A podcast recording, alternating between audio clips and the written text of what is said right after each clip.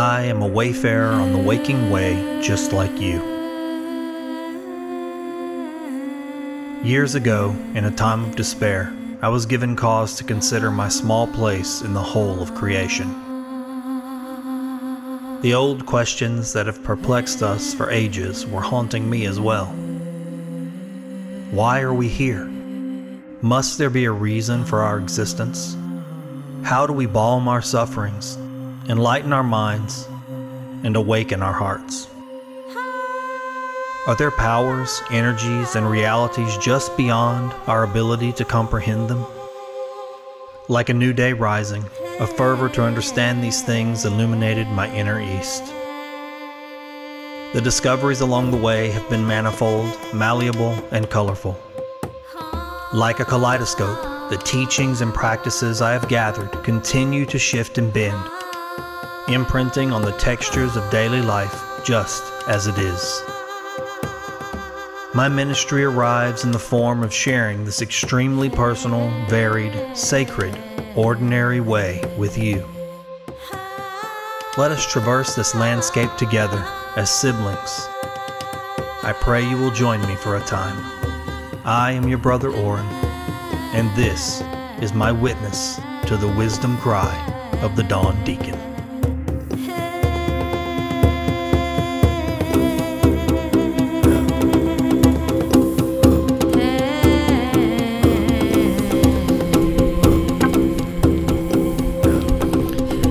Morning, my friends. If you live in the United States, then I'm sure you're experiencing the frigid cold that's sinking down on our country right now. I live on the Louisiana Gulf Coast, and we're finally starting to see the cold settle in our direction. So it's going to be a cold walk this morning. I almost didn't go, but sometimes I like to get out in the weather and actually feel feel it on my skin. Even even the cold. But I also had something that I felt like talking about. And I'm not sure if it's going to be too far out there for the casual listener. But a topic has come up in my home in some discussions with close friends and also with some new friends in my digital circle. And it's related to the value of dreams and visions. The the minute you say something like that out loud, dreams and visions, depending on who you're in front of, who's your audience at the time, there may be a healthy dose of skepticism. And I completely understand that. I would say that I am a healthy skeptic. But at the same time, I've never, well, I don't want to say never, it's too final. For the most part, I've kept myself open to possibilities to mystery.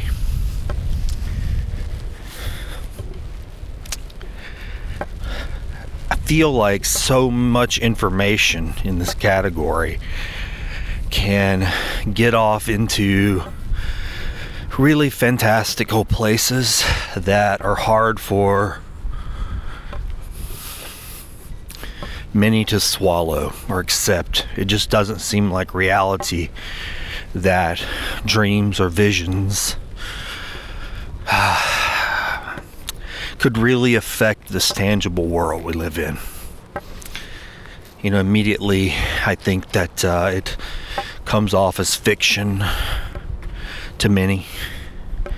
And I say that because I've had more conversations than I can really count about that topic over the years. But I'd like to start by saying this. I think anything that can point you in a healthy, positive direction. Anything that can assist you in engaging the world in a more peaceful way or generate the desire to help others is a good thing. I don't care if that is a painting, a book, and I got to stop right there and say, I mean, even a comic book can inspire you to do good things. A walk, camping, a song, and yes, a dream or a vision. I've often said that I'm of two minds about anything considered mystical or supernatural. And it's exactly as I just presented it.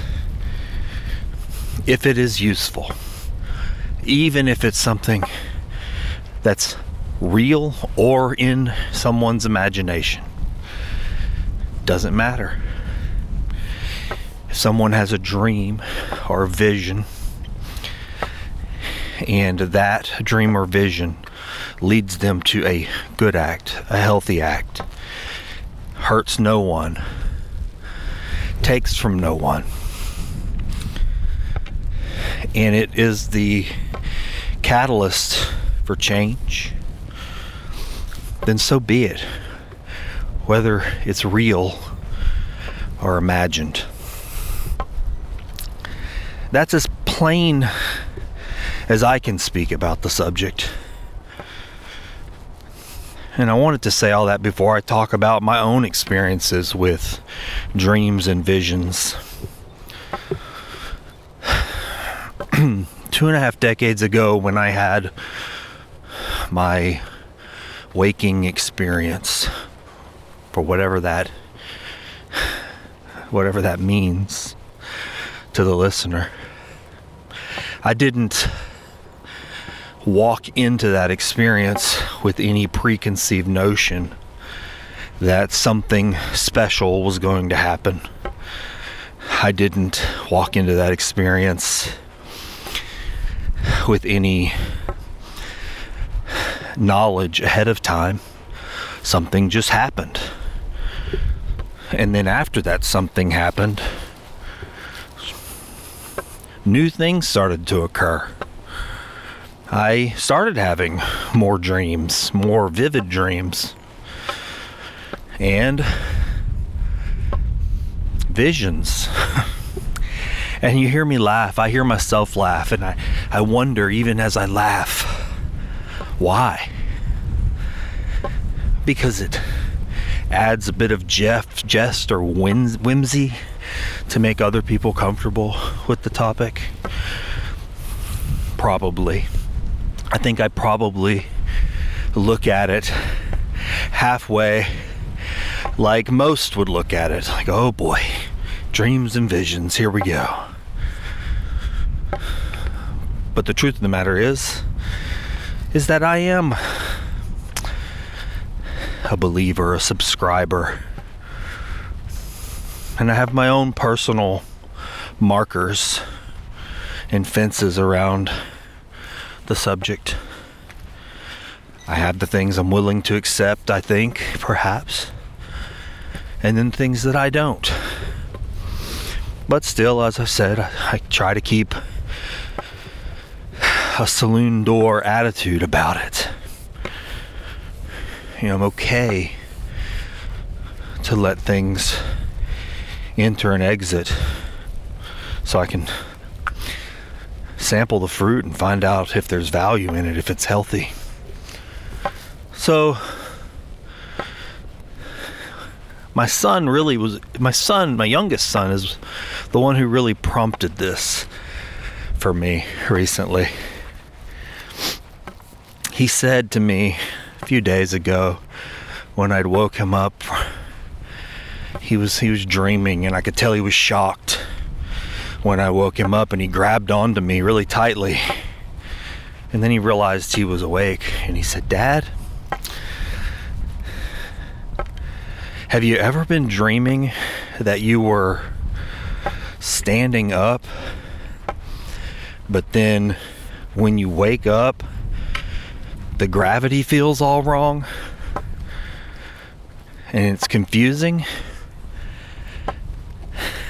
and it made me smile because we've all had dreams like that, I think. Falling dreams where we find ourselves clutching our bed or stepping through a plank on a bridge and falling forward and realizing you're safe in your bed. So I knew what he was talking about. But he reminded me of something that I had often said when I would have dreams that were different Many times I would say that these dreams felt like the air or the taste of the environment was in my mouth when I would wake up. even a vision would be that way. A feeling that some piece of the dream environment uh, lingered, it left residue I've had the strange dreams, like everyone, but dreams that were different for me were tasty.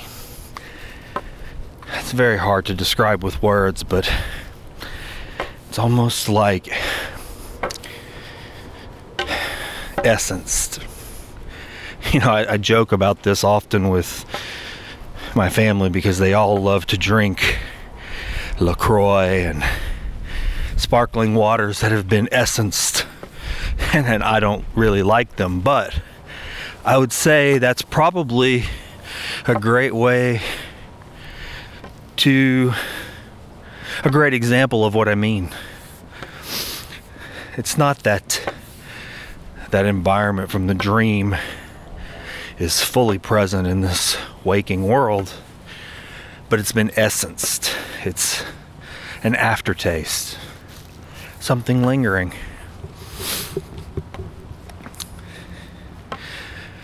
For me, visions have been completely different than dreams. Visions, more often than not, are they occur during the waking hours. And I've even called them daydreams very simply. But the difference between a daydream and a vision for me has been that I seem to slip into a vision in a completely different way. Different things occur. In a daydream, I may daydream about a vacation or a special place I'd like to visit or a scenario or a redo. How many of us have daydreamed about a redo on something? But a vision is something unexpected. It comes out of nowhere not really informed by any desire or thing that I am seeking or looking for. And for me, a vision is filled with symbols, not strange psychedelic imagery but literal icons and symbols that when I see them, they almost have a message in them. Maybe it's a flower or cup or a tree or a lantern, a book. In, in, a vision, these things get collected together to tell a story. And I remember my first vision. It's still a big part of my life to this day. I have never told this story to anyone other than my wife and perhaps my oldest son. But in that time period, right after that initial awakening experience, I had a vision that was so strong that it felt important to write it down. I was walking in a space that really seemed as though it were formless. I was obviously standing, aware of up and down and all the directions, but in recalling it, there was no floor, no ground, no sky. It just seemed like a sort of formless, foggy void. And the reason I say foggy is because when I looked in the distance, the area, the reason I could see it all was because the area was illuminated. It had a light that sort of invigorated the air. So I slowly walked through the space because there was a illumination, a source in the distance that I felt compelled to walk towards. That space felt like comfort. I don't know, it was like, again, use the word tasty. It was like very palpable, very much inside of me as well as outside of me. I remember thinking I, it was a lantern that was in the distance, like a coal oil lantern. Because it seemed to pulse or flicker and get little little dimmer, a little brighter. And I don't know if you've ever walked through the mist or fog before, but you'll if you have or if you've driven through it, you, will notice that you can't see things 10, 15, 20 feet in front of you. But then when you get to those objects, they're clear. And then whatever's beyond that perception is in that mist or fog. And that was very much the experience I was having. As I moved forward and trying to approach the lantern, and I call it that because that was the way I perceived it. There was a type of pedestal that I could see, and it had a book on it a big, big book. It was one of these thick, ancient looking bound leather book with latches brass it was, it was really beautiful and I moved towards it. And uh, as I got closer, it just opens and sits on this pedestal in this illuminated space.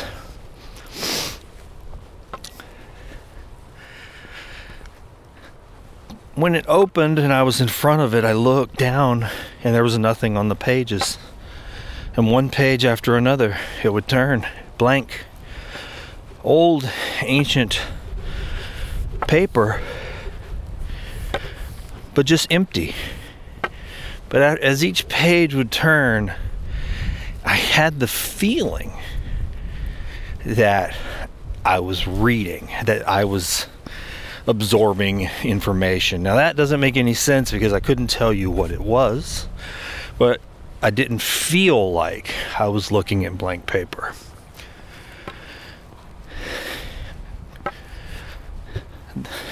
the light source, this lantern, got closer and closer. And as it did, the book got brighter and brighter. I looked at the lantern and realized that it wasn't a lantern at all, it was a human figure that was actually moving closer to the pedestal as it got brighter. And I felt like this figure was holding the lantern out. But the closer the figure got, I saw that it was not a lantern at all. It was some sort of flame in the chest area of the figure. I remember feeling that I shouldn't look. And I've told this, and the times I've tried to recount it, the feeling of not looking was very, very strong. It was not fear, but it was this healthy dose of understanding that what if I looked too close, it might be too far. It was as if the whole thing, this figure, wanted to stay mysterious to some degree. But the closer the figure got, the more I felt overwhelmed with this sense of oneness. And this is where things sort of spiraled in this vision. The figure was right up next to the book on the other side of it. And I was standing there with my head kind of down and, and looking up. And I recall that this flame rose up and hid the face of the figure. It was so bright. But it almost felt like the figure, the face just couldn't be seen. It was so bright. It was some kind of illumination that I didn't understand. It was just meant to not be seen, featureless. But in that message of featurelessness, I got the sense that that was important, that there was a message in that. That this figure wanted me to understand interconnectivity between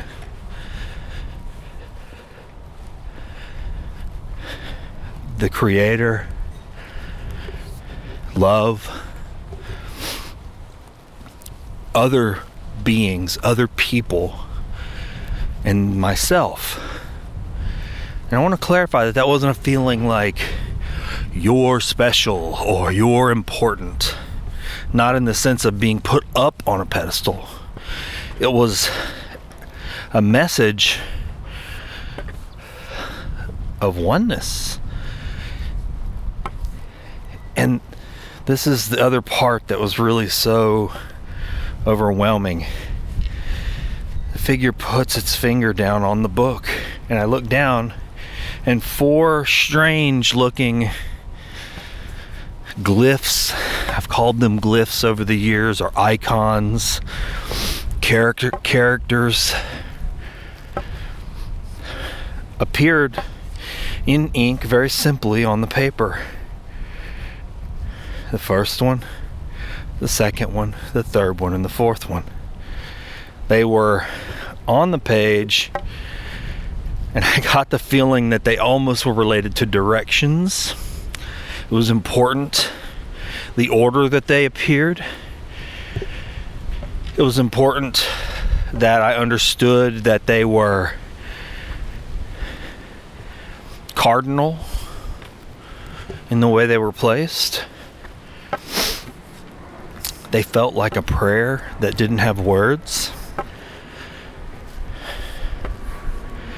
And I would try to look up at the figure almost waiting for something to be said. And all I could see was just this blinding radiance like the sun. I couldn't couldn't look. So I would continue to look down at the page. And again, this all happens very quickly too. I'm telling it a lot slower so you understand the details. But it was very much just in real time. And in my very, very rudimentary understanding of what was seeing, I understood the four glyphs that seemed to operate in unison in, the directional sense was the first symbol meant God. The second symbol was for love. The third symbol was you. And what I mean by you is others, other beings. And then the fourth symbol was me. Not just me personally, but every me, every individual.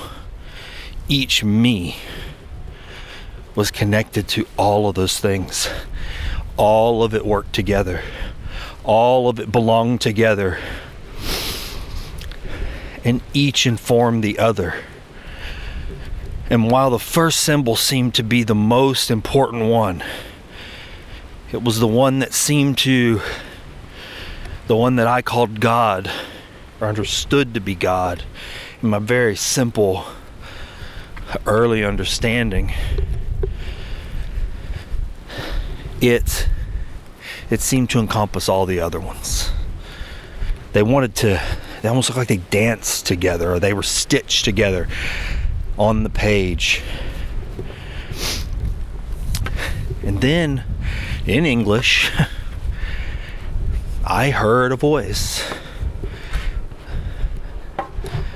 that seemed to be related to the finger pointing on the page at these four symbols. And it just said two words Tell them. Tell them what? What in the world does that mean? Tell them. And then the vision ends abruptly, immediately, and I was stunned. And I grabbed a notebook that I had recently started writing in to try to understand this waking experience that I'd had only several days before this vision. And I drew what I saw. I drew the four icons in the same configuration that I'd seen them on the page. And I wrote the four words that I understood them to mean next to them God, love, you, and me. And in the center, and couldn't think of any other way to represent this unseeable face that shined like the sun. I drew a sun, a wind rose, a, a compass with four points touching or pointing at each of the symbols the sun seemed to bind them all together. They seem to want to orbit that radiant light.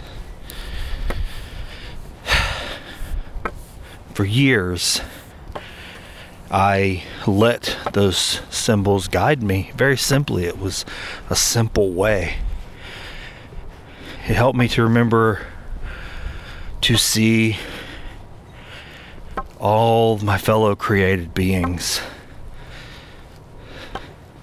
as one, as connected in light and love.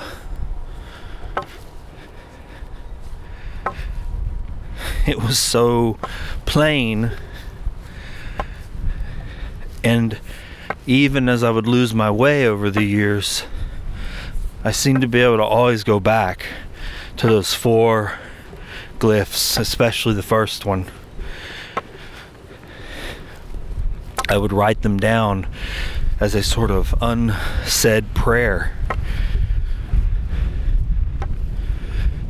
I would write them down when I felt hopeless.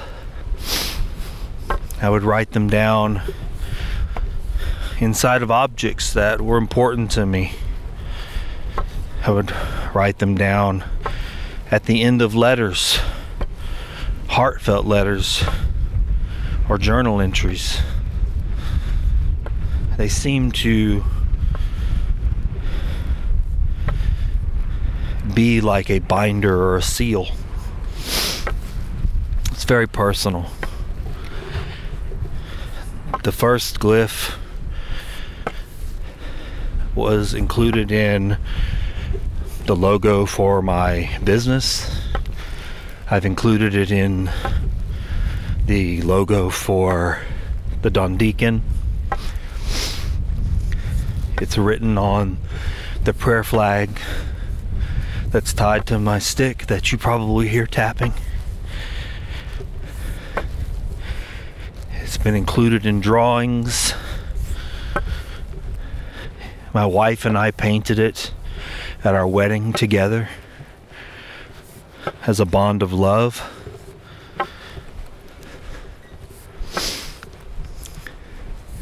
Those four glyphs and that simple message all those years ago have been a touchstone. And every day, in some way since then, I think about those two words. Tell them. Tell them what? Tell them. I don't know still what that means. Maybe today I'm telling you.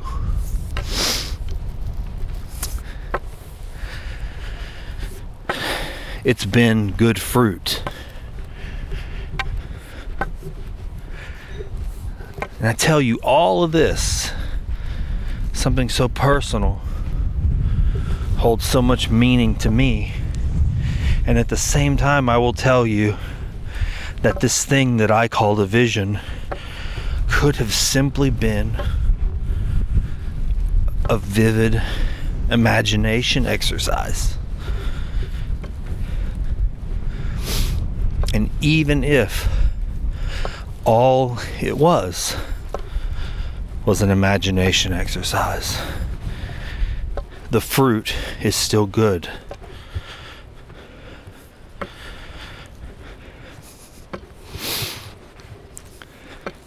Why do I think that's so important to note?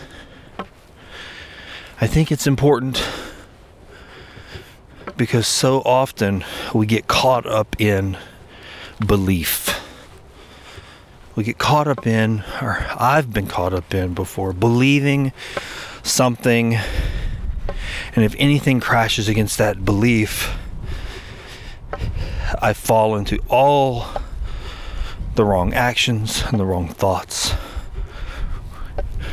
in an attempt to protect against that belief. Anger, frustration, fear all those things jealousy, confusion, and they lead to wrong actions. In defense of a belief. Obviously, if you're hearing this, you can tell that I believe there was something important in that vision or imagination exercise. But more important than either is how it adjusts the way I engage with the waking world. How does it inform me? It informs me when I meet others, when I meet the you in the in the message. When I meet the you and I love you or you love me or even if you desire to want to love me or someone else, another. When I understand or see a child of creation, of the Creator, an ordered individual that rose up in this universe like me, I see that they have the same original state and come from the same place, this primordial place, with the same potential and potential sufferings. Over the years, I've seen beyond just my fellow human beings, but into other creatures. And not just creatures, but the natural world in all its forms. God, love, you, me, bound. Maybe that's all it was. Maybe that was as simple as it ever needed to be. Maybe that's why it's so important. It's nothing new. Books upon books, ages upon ages, people have been trying to share the same message. At the core of most of the world's religions, we find that same basic message.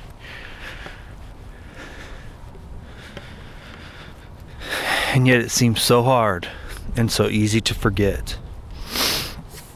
But for me, that simple vision has been something that I can stand in even now. As I told you earlier, I related them to cardinal points north, south, west, and east. and still today as a type of medicine wheel or mandala. I stand at the center, and when I face those directions, I recall the small inked symbol that's associated with that direction. And I try to look for the light that they orbited, that light that face that I couldn't see. I try to look for that face in me. And then, if I'm lucky, if I can get outside of my own pettiness, my own ego, when I see you, I see you standing in the same place. in the same center, illuminated by something unnameable, something original, with the same message surrounding you. God, love, you, me, a harmony, a calling to connect that way.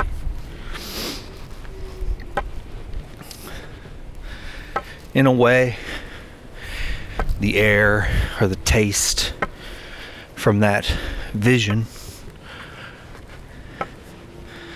is still with me in the world today. It really is. It as I sit here and think about this and talk about it out loud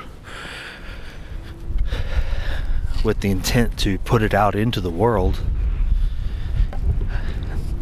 I feel that space, that misty, etherical space. And hope as you listen that you may feel something too. Something that comes through. And maybe the message is simple enough that you too will want to tell them. Tell yourself.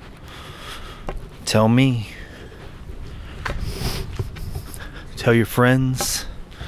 Tell strangers. And witness it and all the little creatures of the world. Witness it in the changing seasons and the ebb and flow of our joys and sorrows.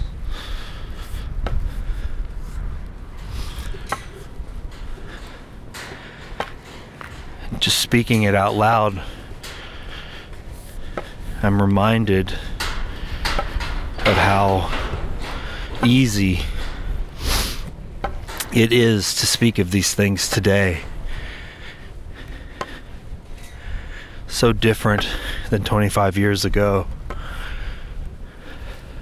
And yet, even though it's easier to speak them out loud, there's still an element of mystery and even an element of doubt, which is so hard to admit. Many times a year, I will say, What if you made this up? What if you just imagined it? Obviously, I imagined something, something, and what I mean is obviously something, some thoughts, some pictures, some words, something audible was crafted in some type of receivable way. And then almost immediately, it's this comforting thought that's okay. That's okay. When I look around at this world and all the wisdom traditions, rites, rituals, prayers, mantras, special robes and apparel, gold cups and chalices, secret creeds, holy waters, oils and sages, each one having some special meaning or some special property. I think that's okay as long as it serves people as long as it shows them that they're loved and that they too have the capacity to love and that it calls them to act to touch the world in a sacred way.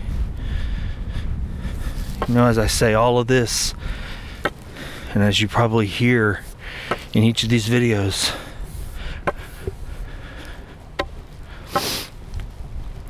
there's a tapping of a staff on the ground. I've always had a walking stick. It's just a piece of bamboo. Piece of bamboo with a simple red prayer flag on it, adorned with those four symbols that I spoke of. It waves in the wind. The color means something to me personally. When I'm too tired to pray and the wind blows, the flag prays for me. That's my intent. Serves as a reminder that I'm not just just walking, walking in prayer, awareness and mindfulness. That's my practice. And these simple objects have become sacred to me in that way as long as they serve those four things God, love, you, and me.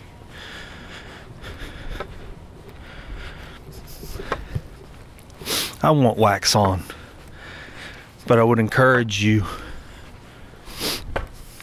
to allow your dreams and visions to inform you that way. Even if they're just lovely imagination exercises. It's okay. Write them down. Think about them. look for the ways that they could serve you and your life and others. Look for ways that they can generate bodhicitta, an awakened heart, love. Bind all those things together.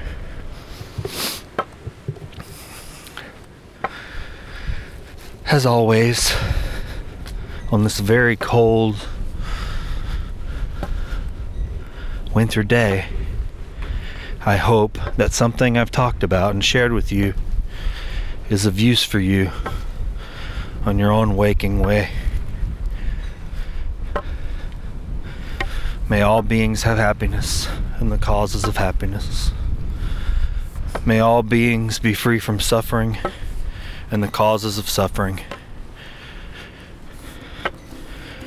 May we all rejoice in the well being of others. And may we all live in peace, free from greed and hatred.